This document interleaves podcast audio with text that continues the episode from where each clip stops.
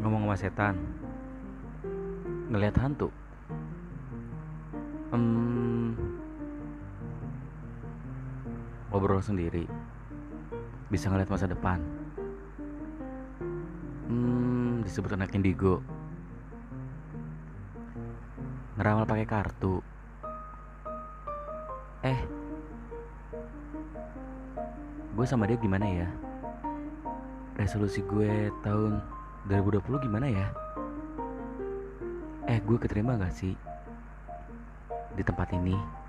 Eh, gue sama dia cocok gak ya? Eh, gue mau nikah nih, lancar gak? Pusing deh. Yuk, dengerin semua pengalaman gue. thank